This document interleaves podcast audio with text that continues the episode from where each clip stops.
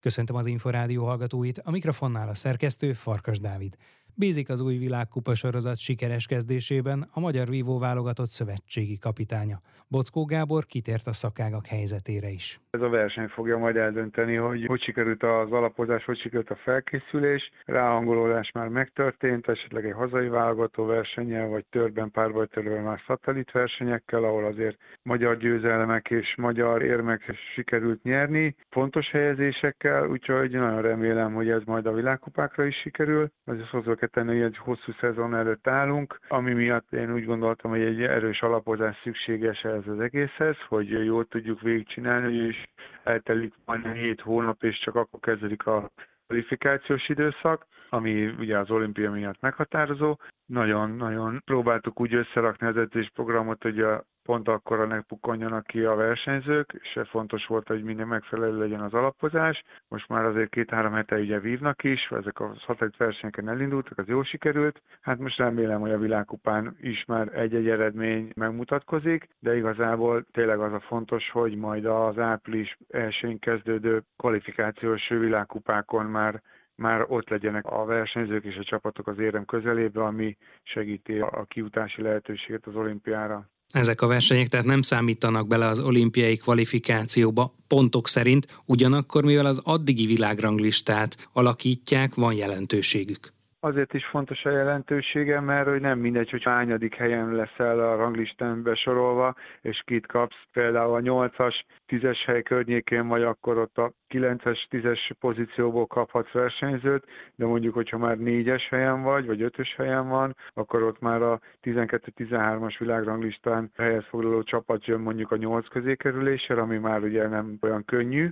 Ugye nem mindegy, hogy melyik helyről indulsz, úgyhogy ezért is fontos az, hogy ezeken a világkupákon minél följebb kúszunk, és minél jobb pozícióból kapjuk az ellenfelet a sorsolásnál. Természetesen akkor sem biztos, hogy nyerünk, mert most már, hogy mondtam, a 8 közé után se egyszerű, de azért, azért, azért a számok szerint azért jobb az, hogy a világranglistán kicsit hátrébb lévő ellenféltől kapsz, vagy, vagy éppen, mint a szegény női párbajtör tavaly az EBV-ben, és nem egy világkupán mindig a franciákkal került össze, és sajnos mindig mi maradtunk alól, viszont ha el tudnak mozdulni kicsit följebb, akkor könnyebb ellenfélt is kaphatnak. Kunonna pedig ugye egyéniben remekül szerepel, tehát azért ebben a szakákban is látható az előrelépés, csapatszinten pedig segítene a jobb pozíció mindenképpen. A férfi Igen. párbajtör sokat lépett előre csapatban, persze számítottak olyan tényezők is, mint a Tokiói olimpiai pontszámok kiesése, ugye itt a magyarok nem vesztettek egyetlen egy pontot sem, illetve az oroszok kizárása, de az előrelépés akkor is látványos. Folytatódhat-e ez a tendencia, vagy pedig inkább az eddigi szint, vagy az elmúlt néhány hónap szintjén minőségének megtartására kell törekedni. Volt versenyben ilyen negyedik Koreával a férfi párbajtör csapat, akkor már jobban néznek, a harmadikok vagyunk, mégiscsak egy ilyen virtuális dobogó,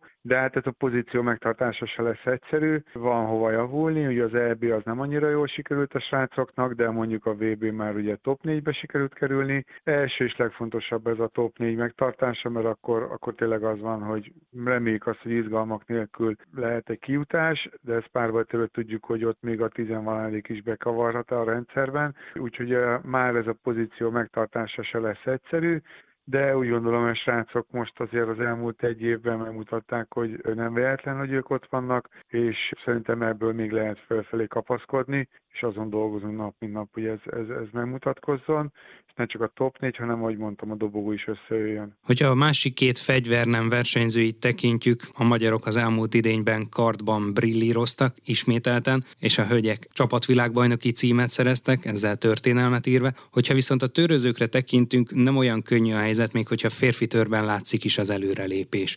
Mire számít a kardozóktól és a törözőktől? Kardozók kényelmes helyzetben vannak. A fiúk az Európa bajnoki aranyukkal, a lányok a világbajnoki aranyukkal bebiztosították ők is a, a legjobbak között a helyüket, ezáltal most jó pozícióba várhatják. A fiúknál ez, az, ez a top 3, top 4-es helyezés, vagy top 2, ugye Kóra mindig az első, de mi ott vagyunk a második, harmadik helyen általában a világranglistán. Ez most már az elmúlt öt évben úgymond szerencsére stagnál. Ez biztosítja, hogy a éremér küzdhet a csapat, a férfi csapat. A lányoknál ugye kiugró eredmény volt, kicsit meglepetés volt, hogy megnyerték a világbajnokságot. Nekik ott van, hogy azért a, ja, egy nagyon fiatal csapatról beszélünk, Patta és Sugár még mindig junior versenyző, ezáltal mondhatjuk azt, hogy ez a rutin rutínszerzés, és az, hogy tényleg ők is ott, ott tudjanak maradni az, az élmezőnyben. Férfi törve igen látjuk azt, hogy elindult valami, most tényleg más már utánpótlás szinten a hétvégén a londoni junior világkupán Szemes Gergő nélkül is negyedik tudott lenni a csapat, ami gondolom rendkívül jó eredmény.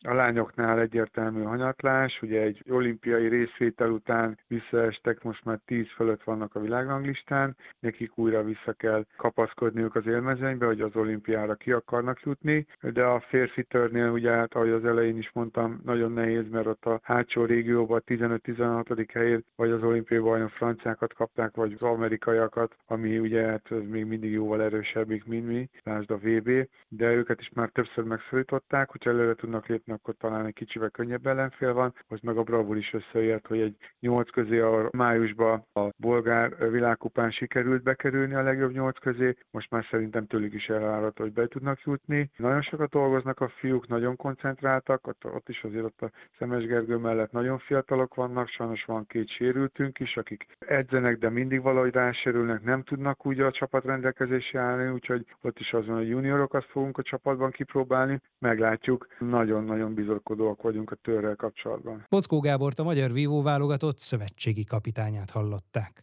A vívó percekkel legközelebb jövő hétfőn délután, nem sokkal 3.44 után várjuk Önöket. Korábbi adásainkat megtalálják az Inforádió honlapján a www.infostart.hu oldalon. Most megköszöni figyelmüket a szerkesztő Farkas Dávid.